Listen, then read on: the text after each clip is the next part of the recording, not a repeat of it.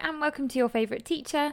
So, continuing on with exam revision and practice for tomorrow's literature paper one exam, if you're listening to this in real time. Um, I'm going to look at A Christmas Carol now, and I have one, two, three extracts that I'm going to work through. Um, so I'm not really going to be drawing too much on the rest of the story. I'm just going to be tackling the extracts um, and thinking about how you make sense, what sort of things you might pick out.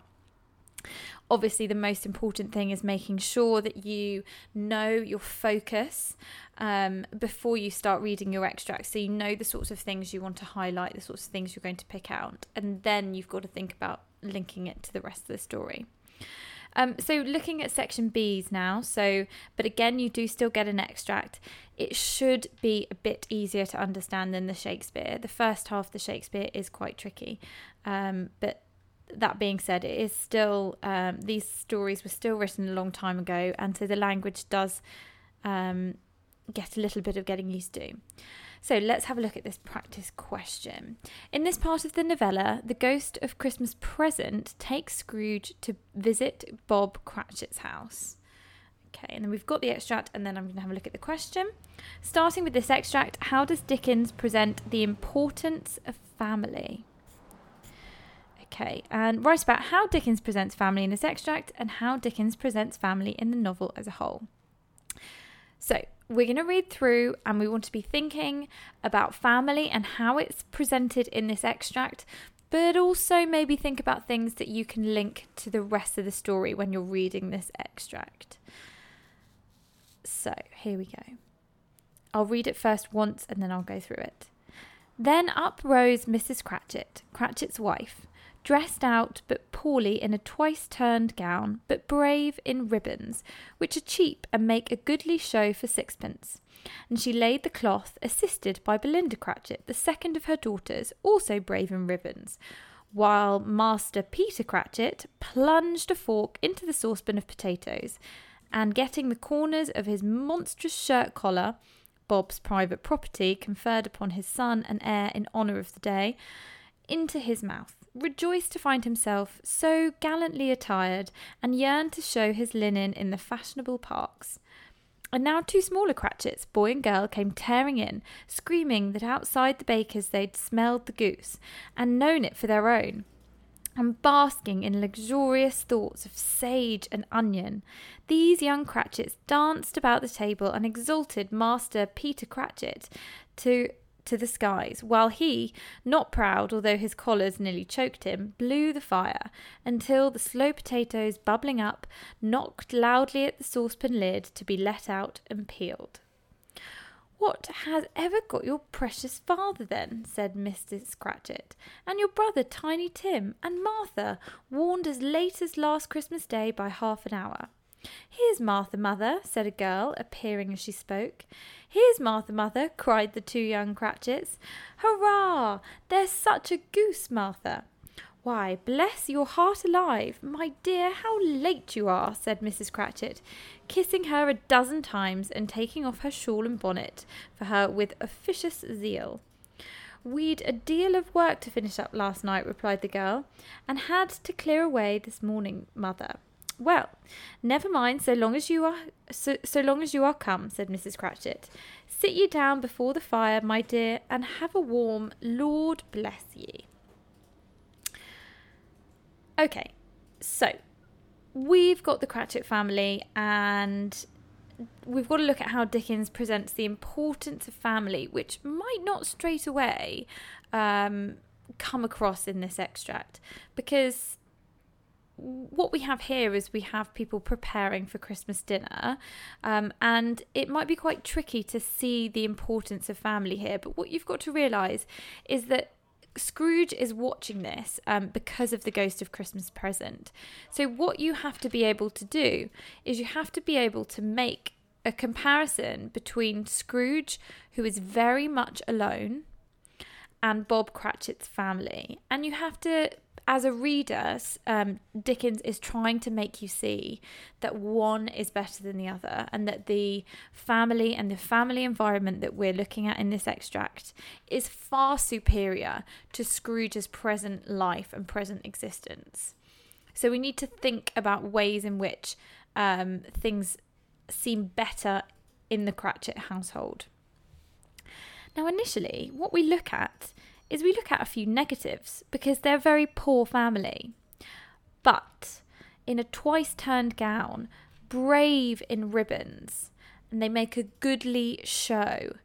So we've got here um, a wife, a mother who makes the most out of a situation. So we know that they have nothing, and we can get that from the extract twice turned gown shows it how many times it's been reused. But brave in ribbons, and that juxtaposition there is really nice to show that despite their poverty and their poor, um, well, their lack of wealth, they're she's but brave in ribbons. So Mrs. Cratchit still knows how to make a good effort. Um, so does the second daughter, Belinda Cratchit. And what we have here is we have the assistance. So she's assisted by Belinda Cratchit. Um, and then we've got the image of um, the Master Peter plunging a fork in the saucepan and getting the corners of his shirt um, all dirty. And we've got here um, again another look at sort of how poor they are.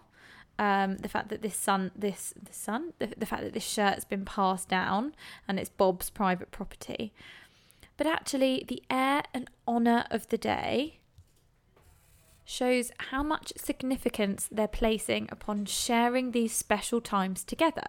And that shows the importance of family that they are all together, they don't have very much, but what they have, they wear with bravery and um, they enjoy each other's company. They find this an honour to all be together. That's kind of what I'm reading into this. We've got rejoiced so we've got the son rejoices to find himself so gallantly attired. Um, so he, and he yearned to show his linen. So he wants to show off to his family. He wants to. Um, he's proud of of what he's wearing. He's got his father's uh, shirt on, and he wants to kind of strut around in it. But really, everything is done here. There's a real sense of joy and a sense of, despite lacking um, physical um, you know for physical wealth and the the clothing here that's being described. Um, despite all of that we've got a family who clearly um, love and cherish one another. Um, so the two smaller cratchits came tearing in. Tearing in really creates an image here of uncontrollable but in a in a gleeful in a joyous way. Screaming outside the baker's they'd smelt the goose and known it was theirs. That um, that joy and that cherishment and that excitement, I think, really um, come is something that we associate with young children. But here, this is a family that don't have a lot, but the excitement um, and the fact that the verb, the verbs here, tearing and screaming, they're used in a really positive way um, to show the elation of the the younger members of that family. And and that really shows the importance of having this strong family um, and and why it's so significant and why it just you know how how lovely how lovely this scene is. Basking in luxurious thoughts of sage and onion.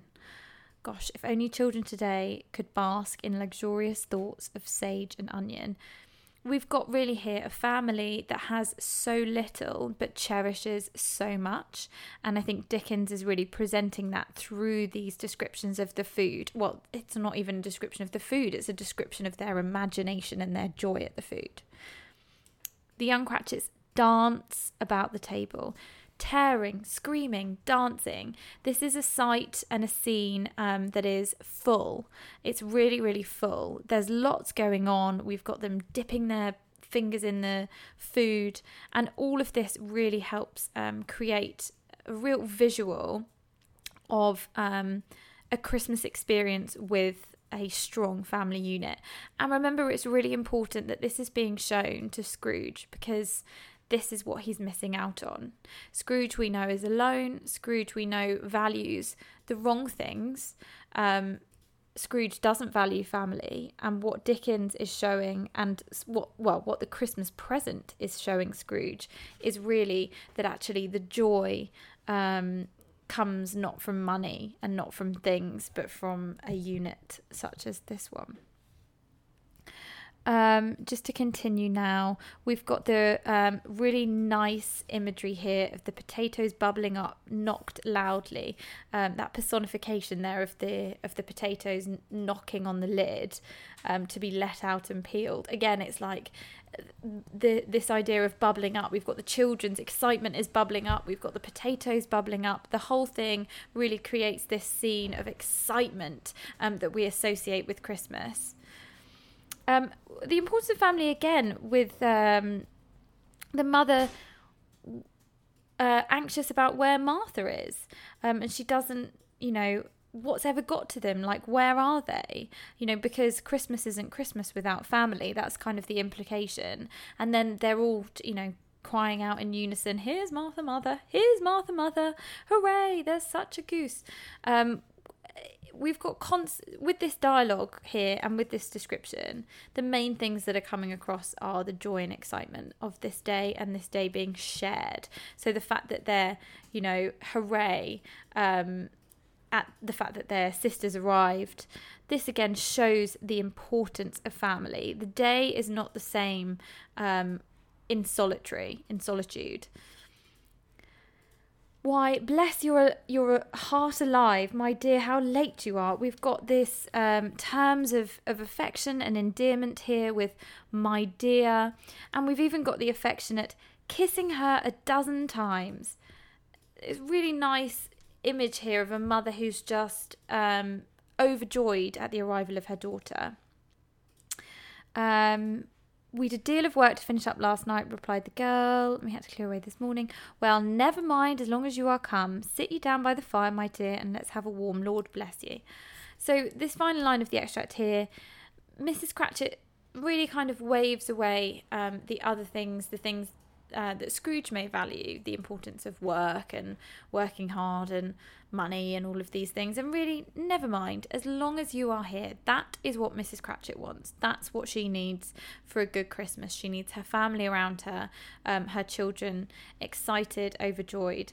Um, and I think that shows the importance of family and the importance um, that the Christmas present is trying to demonstrate to Scrooge. So remember that what Dickens does um, in this story is he uses Scrooge to highlight the negative aspects of society, and whilst the um, whilst the ghosts are teaching Scrooge a lesson, um, Dickens is really teaching us a lesson. So Dickens is demonstrating um, to us what the ghosts are demonstrating to Scrooge. And in this extract, we see joy and we see excitement and we see love, and that seems to warm our hearts much more than the than the scenes we have of Scrooge counting money. And that's what he's trying to put across: how important and how valuable the family unit is. Okie dokie. So I'm going to have a look at another extract now. So in this extract, the Ghost of Christmas Past shows Scrooge Belle's home. And then, starting with this extract, how does Dickens present the theme of regret in A Christmas Carol? Write about how Dickens presents the theme of regret in this extract and how he presents the theme of regret in the novel as a whole. You're always going to get a question like that. It's going to ask you about the extract, then it's going to ask you to link it um, on a much wider level. I'm just going to focus on the extract mainly. So, let's have a read through and then I will go through it again, um, picking out the bits that I think are important. But on, as always, with your first reading, when you get in there, get your highlighter or your pen to circle things that you think might link to regret. They were in another scene and place, a room not very large or handsome, but full of comfort. Near to the win- winter fire sat a beautiful young girl, so like that last that Scrooge believed it was the same until he saw her, now a comely matron sitting opposite her daughter.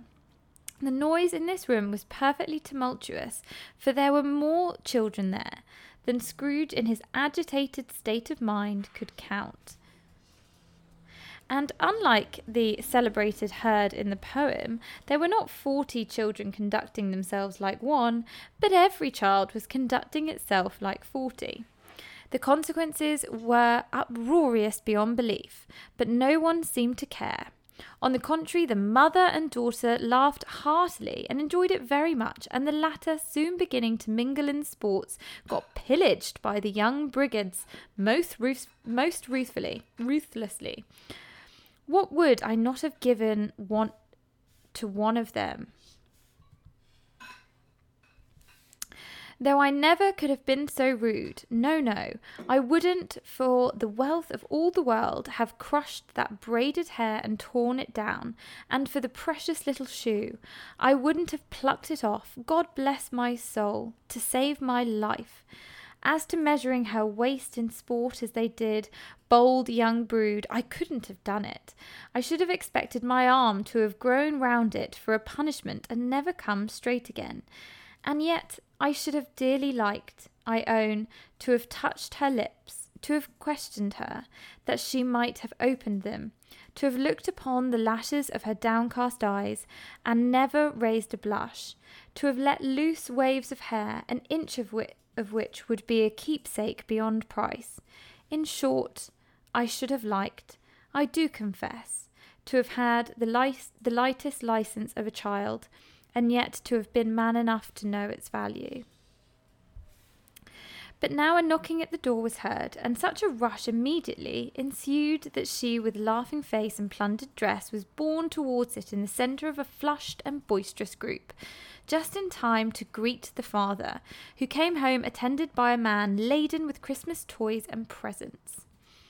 Then the shouting and the struggling and the onslaught that was made on the defenceless porter, the scaling him with chairs for ladders to dive into his pockets, despoil him of brown paper parcels, hold on tight by his cravat, hug him round his neck, pommel his back, and kick his legs in irrespe- irrepressible affection.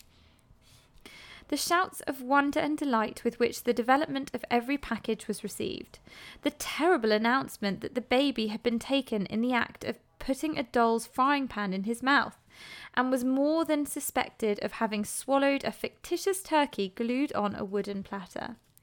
The immense relief of finding this a false alarm, the joy and gratitude and ecstasy. They are all indescribably alike. It is enough that by degrees the children and their emotions got out of the parlour, and by one stair at a time up to the top of the house, where they went to bed and so subsided. And now Scrooge looked on more attentively than ever, when the master of the house, having his daughter leaning fondly on him, sat down with her and her mother at his own fireside, and when he thought that such another creature, quite as graceful and as full of pro- as full of promise, might have called him father, and been a springtime in the haggard winter of his life, his sight grew very dim indeed really long extract there. I wouldn't expect it to be quite that long. But if it is, don't worry because all that means is that you should have a lot of material to look at.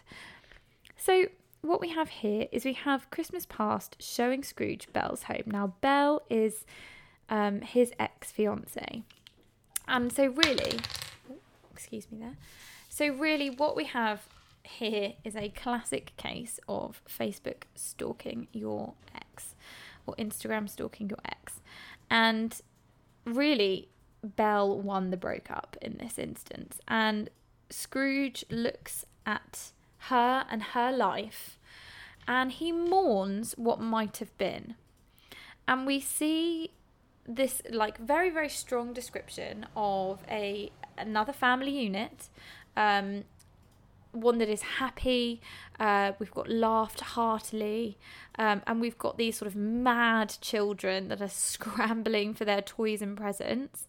Um, but really, these are all things that Scrooge should hate. They're all things uh, people, you know, sociability, everything like that. He looks down on, but he actually, when he compares it to his life, the haggard winter of his life, he wishes for this more than anything. And it's really sad. So we have um, this idea of regret and this idea of, of missing out on what's important. Um, with the case of Belle's home, Scrooge sees a life that he could have had. He could be that father. And I think when we have the father coming through the door, that's where Scrooge can look on and see this man and think that it could have been him that was um, that had these children climbing on top of him, diving into his pockets, um, and so on and so forth. So let's look at some things that might show regret. So remember that regret in this instance is being shown um, because he's looking at what could have been. So he's looking at this scene. So anything that shows this scene as positive is Dickens presenting Scrooge's re- regret because Scrooge could have had this. So um, it's regretful that he's looking at this and he sees this comfort and this joy. So even though the room isn't very large, very handsome, we have but full of comfort. And comfort here um, is a word that uh, has more connotations than it just being nice or it just being pleasant or it being um, luxurious or whatever it is. The idea of comfort and something being comforting um, brings us, it has, has an element of warmth and love. And I think um, so straight away we see that this is a place that someone would want to be in. Um, and and Scrooge is wanting to be in this situation. Um, the room was perfectly tumultuous. Got a bit of an oxymoron there because if something's tumultuous, it's kind of higgledy piggledy and all over the place and completely chaotic. But for it to be perfectly tumultuous, we've got those contrasts, those opposing ideas. What Scrooge thinks he wants and what Scrooge actually is finding through these experiences through these experiences that he wants. So the idea of tumultuous children, ugh, that's something that Scrooge would think, no, no, no, no, no. But it, the fact that it's perfectly tumultuous and Dickens putting in the this oxymoron shows um, the the changes that are happening with Scrooge beca- based on his sense of regret. Scrooge is in an agitated mind. That's something else that we figure out. Um, that's in the fourth line of this extract. Scrooge in his agitated mind can count. Um, and the, these children seem really quite chaotic.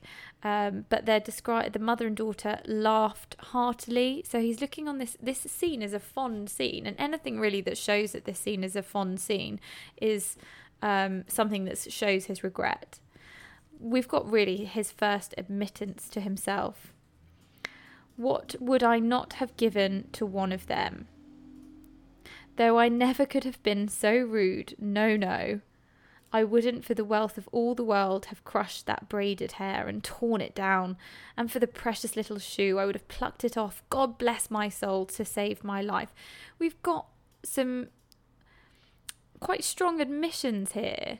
No, no, the exclamation mark that um, Dickens is using, he Scrooge is sort of talking to himself here and thinking about how he would behave behave in this situation. He would never have crushed that braided hair. Um, precious little shoe. He's looking at everything.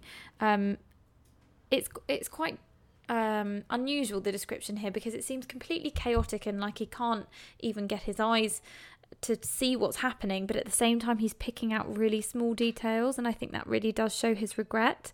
The fact that he can zoom in on for the precious little shoe or the um, the braided hair. These specifics um, show a real sense of desire and a sense um, that he really is trying to put himself in this situation, and I think that all is because of his regret. Um, to save my life we've got here god bless my soul to save my life and even though it's not being used in the sense that he regrets that this isn't his life i think the reference to it there is obviously the implication god bless my soul to save my life he wouldn't be doing that but really his life is lost because of his actions and we see that whole regret throughout this um, I couldn't have done it, he says time and time again. There's things I could never have done this. I could never be so rude. I couldn't have done it. Um, and yet I should have dearly liked, I own, to have touched her lips. Um, I find this line quite sad, actually. This longing as he's looking at um, what should have been his wife. Um, and we've got a long, gosh, is that whole sentence? Yeah, it's about four lines of a sentence from this extract, which I will post um, on the Instagram so that you can see it. Um, it's your favourite teacher if you don't know. Um, but it's four lines here of what he would have dearly liked. And the fact that it's such a long sentence, we've got lots of colons in there, lots of commas in there, as he's just describing everything he would have liked. And he sort of loses himself in this. He loses himself in this description to have touched her lips, to have questioned her, and that she might have opened them, to have looked upon the lashes, downcast eyes, and never raised a blush, to have let loose waves of hair, an inch of which would be a keepsake beyond price. In short, I should have liked, I do confess, to have had the lightest license of a child, and yet to have been man enough to know its value. Really beautiful words here. Um, of what he is beginning to value.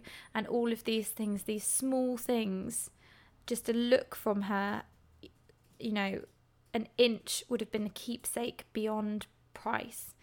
He's the, the use of the term price here we know how much scrooge values money and he's now starting to value different things. He's starting to value love and he's starting to value family and the fact that he values and considers you know an inch of her hair to be a keepsake that is invaluable. And I do confess to have had the lightest license of a child and yet to be man enough to know its value. I think he his change is really happening here and we see that change. And I think that the theme of regret is important because the re- regret is what allows Scrooge to change and grow so those two things work hand in hand in this extract. We've got looking at what could have been, and we've got the regret that it isn't. And through that, through that distress, Scrooge is able to grow and change. Um, so other things I might pick out, um, irrepressible affection. Um, again, it's just these descriptions of of this family and this love. Um, it seems just glorious. Um, the children where they think that the turkey's gone, um, but it's a false alarm, and then we've got uh, rule of three here with the triplets. The joy and gratitude and ecstasy that repetition of and there after each comma and the list of the three things. This is what he is seeing. And we've gone from some very long sentences to um, some short ones here the joy, the gratitude, and ecstasy, full stop. They are all indescribably alike, full stop. These things are, are things that he holds an importance on, his observations of these feelings and how similar they all are. And now Scrooge looked on more attentively than ever. So looking and longing is very much tied in with, with regret. So if someone's looking at something, it's that he's coveting it, he wants it.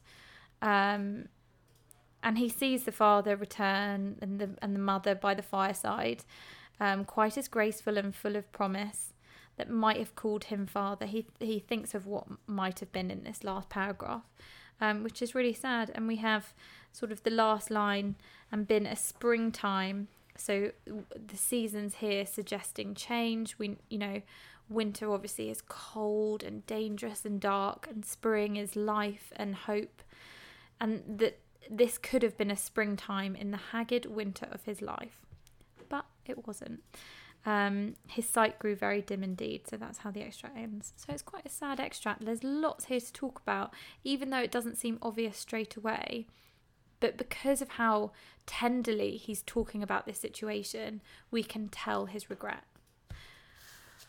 Oh, this podcast is going on forever. I do apologise. I'm just going to do one last extract from A Christmas Carol, and in this part of the novel, the ghost of Christmas Past takes Scrooge back to see his days as an apprentice. Starting with this extract, how does Dickens create a sense of atmosphere? Blah! These are the worst kind of questions because what on earth do you say if someone asks you to create a sense of atmosphere? Write about how Dickens creates a sense of atmosphere in the extract and how Dickens creates a sense of atmosphere in the novel as a whole. Right, so I've not read these extracts before doing these questions, so do bear with me. Atmosphere is a really tricky one, and as we read through, I'll try and think of some things, um, some things that you should always look for. Um, in particular, people create atmosphere um, the same this the same way as how they create anything. But an atmosphere, you need to be looking for the tone, the mood, a certain sense, a certain feeling. So that can be created through imagery, it can be created through description, it can be created through. I mean, imagery is description, but it can be created through dialogue. Um, it can be created through structure. So let's have a look and see how it's created here. Yo ho, my boys, said Fezziwig. No more work tonight. Christmas Eve, Dick. Christmas, Ebenezer. Let's have the shutters up, cried old Fezziwig, with a sharp clap of his hands, before a man can say Jack Robinson. You wouldn't have believed how those two fellows went at it. They charged into the street with the shutters. One, two, three. Had them up in their places. Four, five, six barred them and pinned them, seven, eight, nine, and then came back before you could have got to twelve, panting like racehorses. Hilly ho! cried Fezziwig. Skip down from the high desk with wonderful agility. Clear away, my lads, and let's have lots of room here. Hi ho, Dick! Cheer up, Ebenezer! Clear away. There was nothing that wouldn't have cleared away or couldn't have cleared away with old Fe- Fezziwig looking on. It was done in a minute. Every movable was packed off as if it were dismissed from public life for evermore. The, for- the floor was swept and watered, the lamps were trimmed, fuel was heaved upon the fire, and the warehouse was as snug and warm and dry and bright as ballroom as and as bright a ballroom as you would desire to see on a winter's night. In came a fiddler with a music book and went up to the lofty desk and made an orchestra of it, and tuned like fifty stomach aches. In came Mrs. Fezziwig, one vast substantial smile. In came three Miss Fezziwigs, beaming and lovable. In came the six young followers whose hearts they broke. In came all the young men and women employed in the business. In came the housemaid with her cousin, the baker. In came the cook with her brother's particular friend, the milkman. In came the boy from over the way who was suspected of not having board enough from his master, trying to hide himself behind the girl from next door but one, who was proved to have had her ears pulled by her mistress. In they all came, one after another, some shyly, some boldly, some gracefully, some awkwardly, some pushing, some pulling.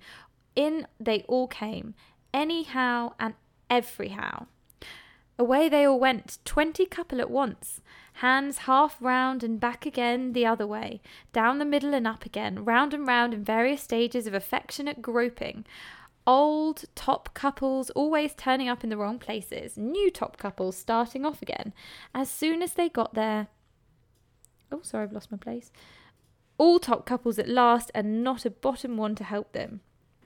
When this result was brought out brought about, old Fezziwig, clapping his hands to stop the dance, cried out, Well done!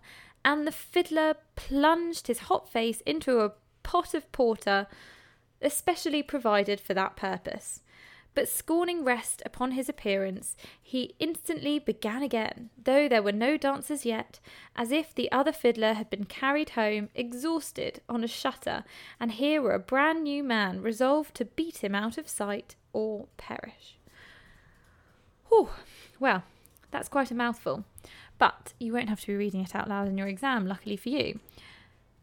The atmosphere that's created here See, normally when I look for an atmosphere, I'm assuming it's going to be dark and sinister or scary, but this was quite the contrary. This atmosphere was one of excitement and one of anticipation and um, lot, a hundred different things going on at once, and it's a busyness. And so let's have a look through and see how Dickens creates this atmosphere. Well, certainly straight away, we've got dialogue. Yo ho, my boys. Affection straight away from Fezziwig, who seems to be in really good spirits. No more work tonight. Christmas Eve, Dick. Christmas, Ebenezer. Let's have the shutters up. The fact that he cried old Fezziwig and with a sharp clap of his hands. He wants this now. But what he wants now, it's not like he's dictating as a nasty boss. He's saying it's Christmas Eve. We're having this party now, and he's ready to celebrate. And that's his priority. So, this sort of um, bossy demeanour um, is for a good cause in this instance. No more work tonight. And we've got uh, the the structure actually is is done really significantly here. Yo ho, my boys! Exclamation mark. Um, no more work tonight. Full stop. Christmas Eve, comma Dick. Christmas Ebenezer. So he's saying, "Come on, it's Christmas." Cried old Fezziwig. Um, and the actions here, the sharp clap of his hands, like he's um, making an instruction. Um, so the dialogue here is really important. So straight away, we've got Fezziwig giving the orders. Um, and then you wouldn't believe it how those two fellas went at it. Charged. So the verb charged. So we've got clapping of the hands, we've got them charging into the street, and then we've got some dashes here. So we've basically got the men that are going about their business, and in between, we've got two things. We've got the description of what's happening and then this counting. So one, two, three, had them up in their places. Four, five, six, barred them and pinned them. Seven, eight, nine.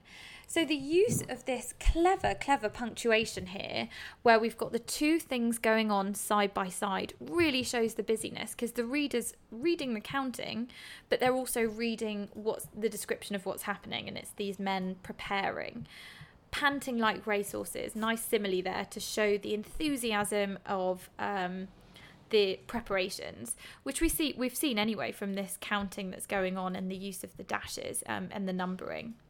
So we've got dialogue so far. Um, we've got the short sentences. We've got the um, the instructions from Fezziwig. We've got the um, how the how it's being described these men going about doing their preparation so it's with the um, the dashes and the counting alongside um, the phrases which are saying what they're actually doing and we've got the simile panting like racehorses so we've got imagery in there as well more dialogue as Fizzy, Fezziwig's hi ho hi ho dick chirrup ebenezer. Um, he's constantly referring to the people that work to him as my lads. So, my lads, my boys, we've got that real sense of Christmas spirit and um, and unity and excitement and affection there. Um, so the instructions are going alongside what's happening and whilst the scene is being described. So all of these things are showing this atmosphere of, of excitement and busyness.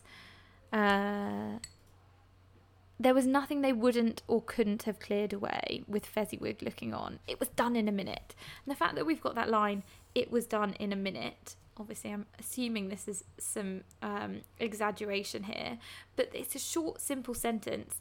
And what that's signifying is that in a short, simple time, it was all done. So the structure is reflecting the action, uh, which is quite clever. Every movable was packed off as, as if it was dismissed. So, dismissed again, we think of like work and we think of being dismissed from work. And what this, what he's saying is we're using this um, the semantic field of working and orders and things like that, but it's actually for organising a party, which is quite fun. Um, bright a ballroom as you would desire on a winter's night. So they've turned a warehouse into a ballroom. And that's a really nice description um, because we can imagine how beautiful that scene would be when initially it was just a warehouse that was covered in, you know, all of the stuff that they use for their mundane day to day existence. So this is all the preparation up to this point, and then we've got the the party and people arriving at the party, and we've got this repetition of in came. So Dickens using this repetition of in came shows the size of this event. In came this person, in came that person, beaming and lovable. In came him and her and this and that, and this constant repetition. It starts every line uh, like one, two, three, four, five, six times we have in came. Oh, in they all came again. So it's over and over, and it's showing this sense of one and all and unity and this atmosphere as Christmas celebration being for everyone is being used um, by this nice uh, intro to each of these sentences and how they're being described some pushing some pulling it's it's frantic but it's like an excited frantic um, and and that really adds to the atmosphere we can picture what's happening this hustle and bustle i think is the atmosphere is could be summed up with sort of hustle and bustle i, I believe um, and again, to show how inclusive this party is, some shyly, some boldly, some gracefully, some awkwardly, some pushing, some pulling, in they all came. It almost sounds like a song or like a rhyme. Um, but it's really showing how one and all are all invited and all included to this party of Fezziwigs. Um, clapping and dancing, it seems like everyone's having a pretty good time. Um, the fiddler is exhausted and then dunks his head in, in water, perhaps, and then he pops out and it's like he was a brand new man. So the this party seems never ending. It's infectious.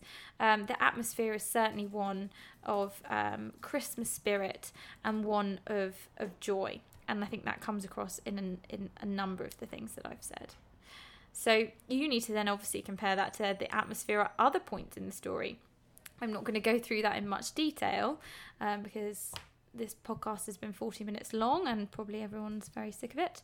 But what you need to think about is actually this story is normally one of, of sadness and doom and gloom and um, and loneliness. And so what you need to really do is you need to think about how this juxtaposes with other atmospheres um, at different points in the story, whether they be fear, um, whether they be sadness, sorrow, regret.